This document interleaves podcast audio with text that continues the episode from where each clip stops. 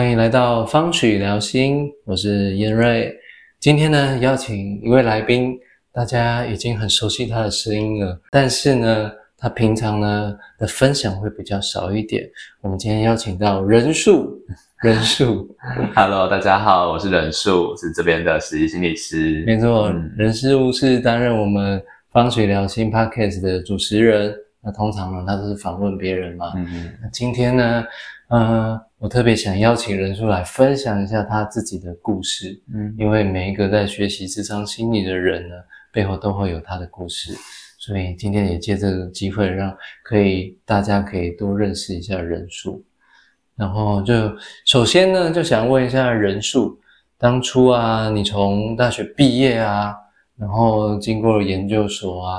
然后到现在啊。你觉得你目前最大的转变或是什么啊？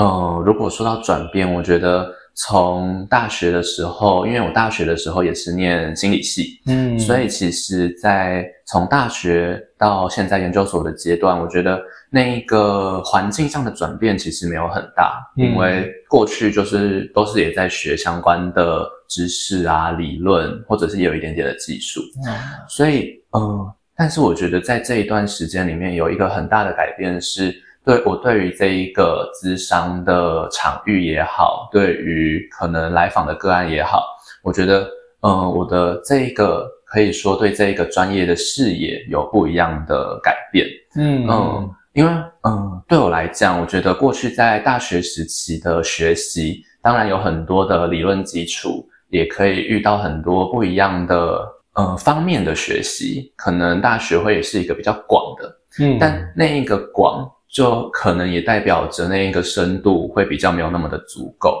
所以其实我觉得过去，嗯，我对于这一个场域的认识了解，其实都非常的浅，其实都没有很可能说没有很正确的认识，哦，嗯，到了研究所的阶段，我觉得。在一样，不管是在学校的学习也好，或者是也是有一些跟外面的学校附近的一些小学啊、国中、高中合作，嗯，我们在那边也有一些接案啊，跟那边的老师们有一些互动。我觉得在这个过程当中，除了呃过去大学时候的那一个嗯基础，我在研究所可以看到有个更多的是可以更多的知道在。一般的场域的那一个嗯真实的样子，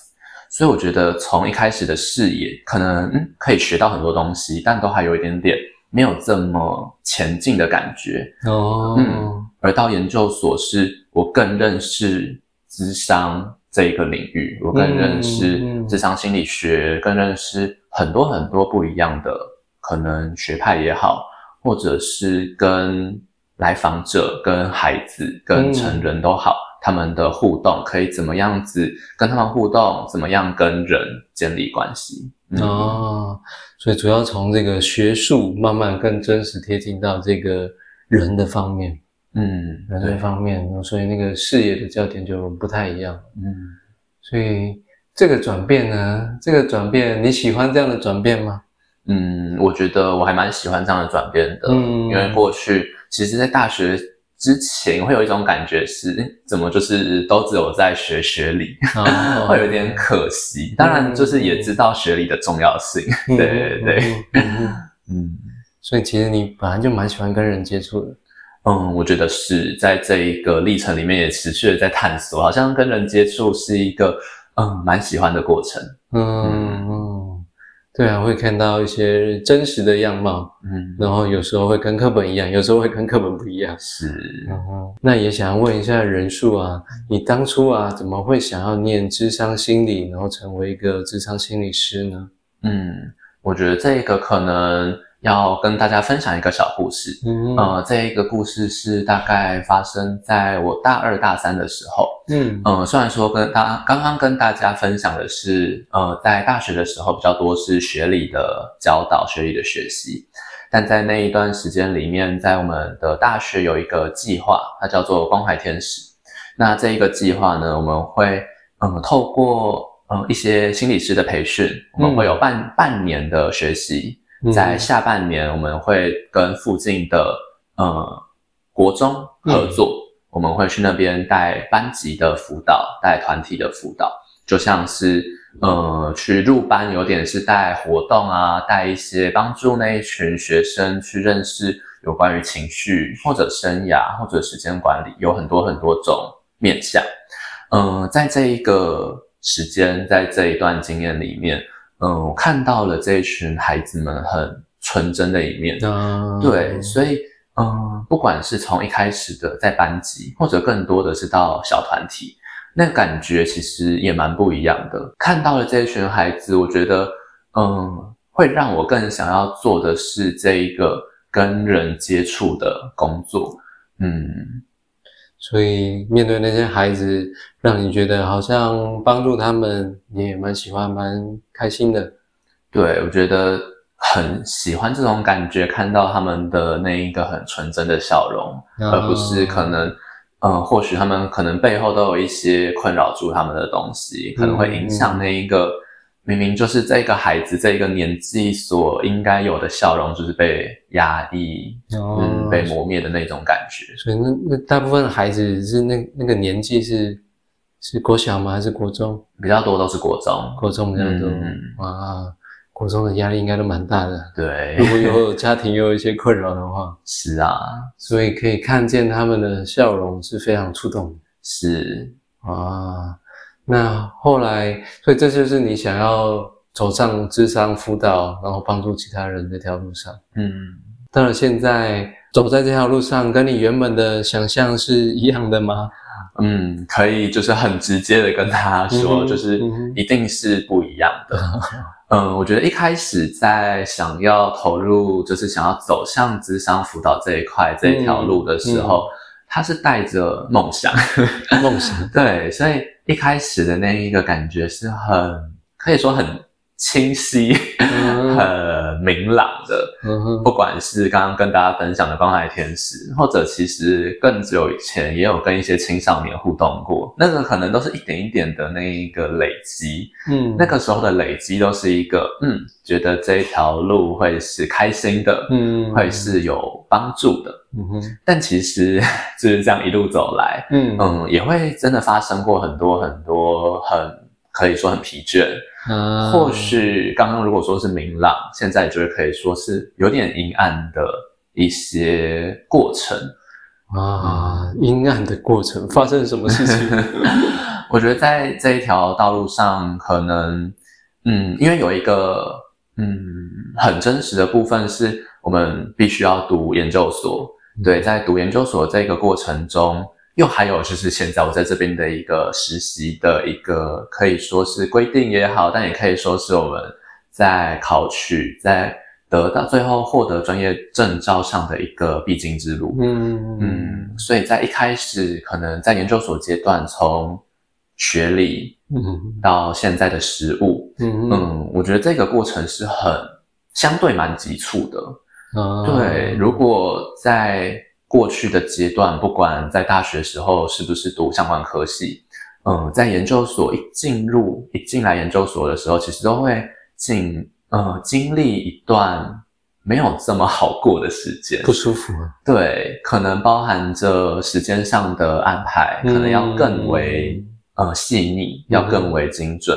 或者有时候也会有一种像我刚刚讲的那一个深度，我过去的深度还没有这么广。而一进入啊，还没有那么深。然后一进入研究所之后，那一个深度其实是有点是一瞬间会突然变得比较多、比较深的。哦，所以那一个嗯，可能认知上的转变，也是一个需要去好好做调整的。嗯，对，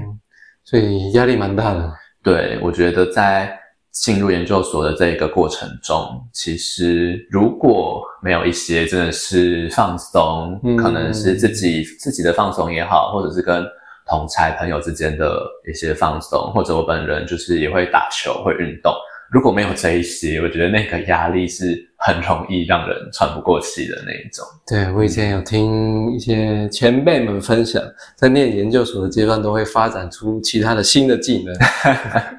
那个技能就是要来应应这些压力的。嗯，然后走走上这个智商心理师的这条道路，CP 值超级低，嗯，超级低。你要投入的时间，投入了金钱，你的同学们都已经毕业在赚钱了，你还在念书，是啊，那你会后悔吗？你 已经走到快要结束的阶段了。嗯嗯，我觉得。啊，真要说后悔，我觉得应该是不会。嗯，对，我觉得可以很应该蛮明确的，可以说出不会这两个字。嗯，当然也有一个点是，就是俗话说头都洗一半了。嗯，但还有另外一个是，嗯，我觉得这一些压力也好，这一些跟一开始的梦想有点不一样的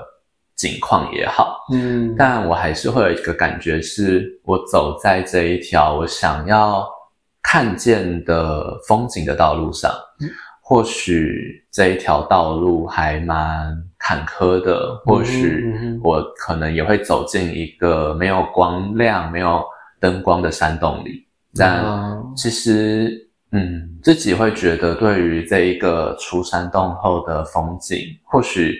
呃，是一座一座的山也好，或许是已经走到了海边，可以看到了那一个阳光。跟海浪那一个感觉，其实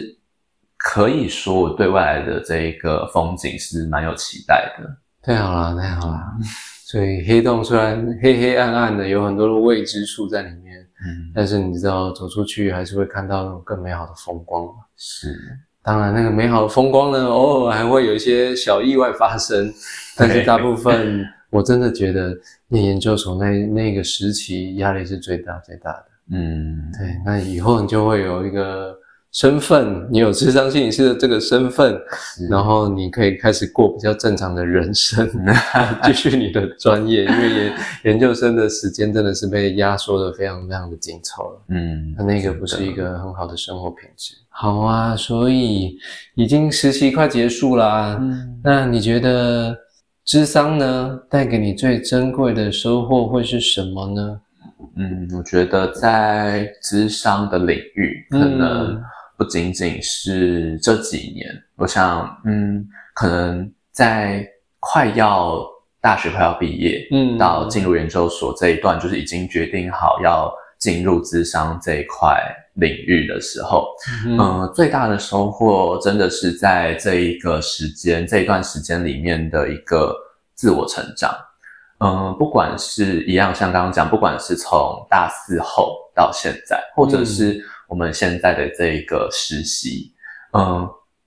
我都看到了很多其实过去的自己没有看过的层面，没有看过的部分。哇！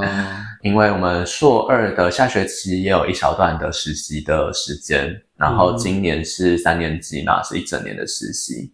嗯，我尽管是在这两个都是称作称之为实习，嗯，我也看到了很多。像过去在硕二的时候，看到了我的任性啊，在那段时间所经历的，不管是跟也是跟那边孩子的互动，那个时候除了看到我的任性，看到了那一群孩子的任性哦，对，看到了在可能真的环境没有这么好的地方，嗯哼，他们还是可以。开心的长大，或许当然对那边的资源没有那么丰富，但我在陪伴着他们的时候，也是可以看得到他们，像我刚刚一开始讲的，真的是那一个很纯真的笑容，那个感觉还是真的是让我感觉到很开心，很很喜悦。呃，而到现在这一年的实习，有看到了不一样的部分，是在一个跟很多很多人合作。互动的这一个历程里，嗯，因为过去其实，嗯，我一直以来都还是学生的身份，没有工作的经验，所以今年有点真的是实习，有点是类似工作的经验，真的是第一次，所以一开始可能会有点担心，就是跟不一样的人也好，可能有时候会合作、会互动，或者是。会对于一些任务要一起执行，这个是之前没有经验过的。我觉得在这一年里面，我也看到了我的可能可以说是可能性。从过去会觉得可能蛮焦虑的，或者是只专专注的在做自己的事，到现在可能或许可以更多的跟他人一起分工，可以看到了自己的优点，也看到了一些自己的不足，可以需要再多做成长的部分。对啊，所以看到自己的可能，然后也比较看到自己的优点，所以才比较容易。可以相信自己还能走下去。对啊，看到了这个，真的是很多不一样的自己。嗯，当然，就除了刚刚其实看到这么多比较好的地方，当然也有看到自己比较不好的地方。嗯，对啊。但我想，不管是自己的哪一个面相，我觉得今年也有一个让我觉得收获的部分，是我也都在学习去接纳这一些。自己过去还没认识到的自己，嗯对啊，不论是好的地方或者是不好的地方，我都试着看见并且接纳。嗯，对，这个也是我觉得蛮重要的一个概念，就是有时候我们人生会太讲求完美，但其实呃更适合的是发展一个完整的自己，而不是完美的自己。那完整的自己包包含我们自己的好的啊、坏的啊。看来你正在经历这条道路上面，嗯嗯，但好像也做的还蛮得心应手的嘛，觉得应该是吧？我看你活在这边好像活得还不错啊，是，就我觉得就是持续在学习，持续在练习，所以这一份对做的还不错的感觉，也是一个在学习的过程，我觉得，嗯。好啊，那我还有一个问题也想问一下人数，就是在个案互动的过程当中啊，你已经实习的尾声了，然后已经有很多的，就是智商的练习了，实物的练习了，跟这些个案啊的互动过程当中，有没有也带给你一些不同的收获？嗯，我觉得这一个部分来讲，最大的收获就是。每一个来访者，每一个个案，都带着很不一样的经验，很不一样的课题 前来。嗯嗯，对我来讲，这这一年的实习跟个案工作，除了一样是在做咨商以外，另外一个部分一样，有点像刚刚讲的，我也持续的在自我成长。嗯，所以我觉得跟个案互动，对我来讲最大的收获。真的就是可以看到这一些不一样的经验，嗯，有好多好多的难处，嗯嗯，有一些难处也跟我自己有一些共鸣，嗯，我觉得在这一个过程当中，不论是在跟伴侣的互动，在跟家庭的互动，在一个生涯上的抉择，我觉得这一些，嗯，除了是个案的议题带来想要讨论、一起分享、一起谈论的以外，也是会回到我自己身上，成为可以说是成为我的一个也是成长的养分。嗯，对啊，所以其实我们也是有功课要做的。智商师不是完完美的人，是。然后个案的议题有时候会和我们自己有些共鸣，我觉得那个过程当中就是会互相一起成长。是，嗯，有时候有些东西可能是你已经经历过的，那有些东西可能是也透过个案，然后你发现自己有其他的面向，是，那都是一个不断变变动的过程，也不断一直在成长的过程。是，对啊，好，非常感谢人树今天这么真实的分享，也谢谢燕瑞。好，那今天的方许聊心就到这边喽，各位再见喽，大家拜拜，拜。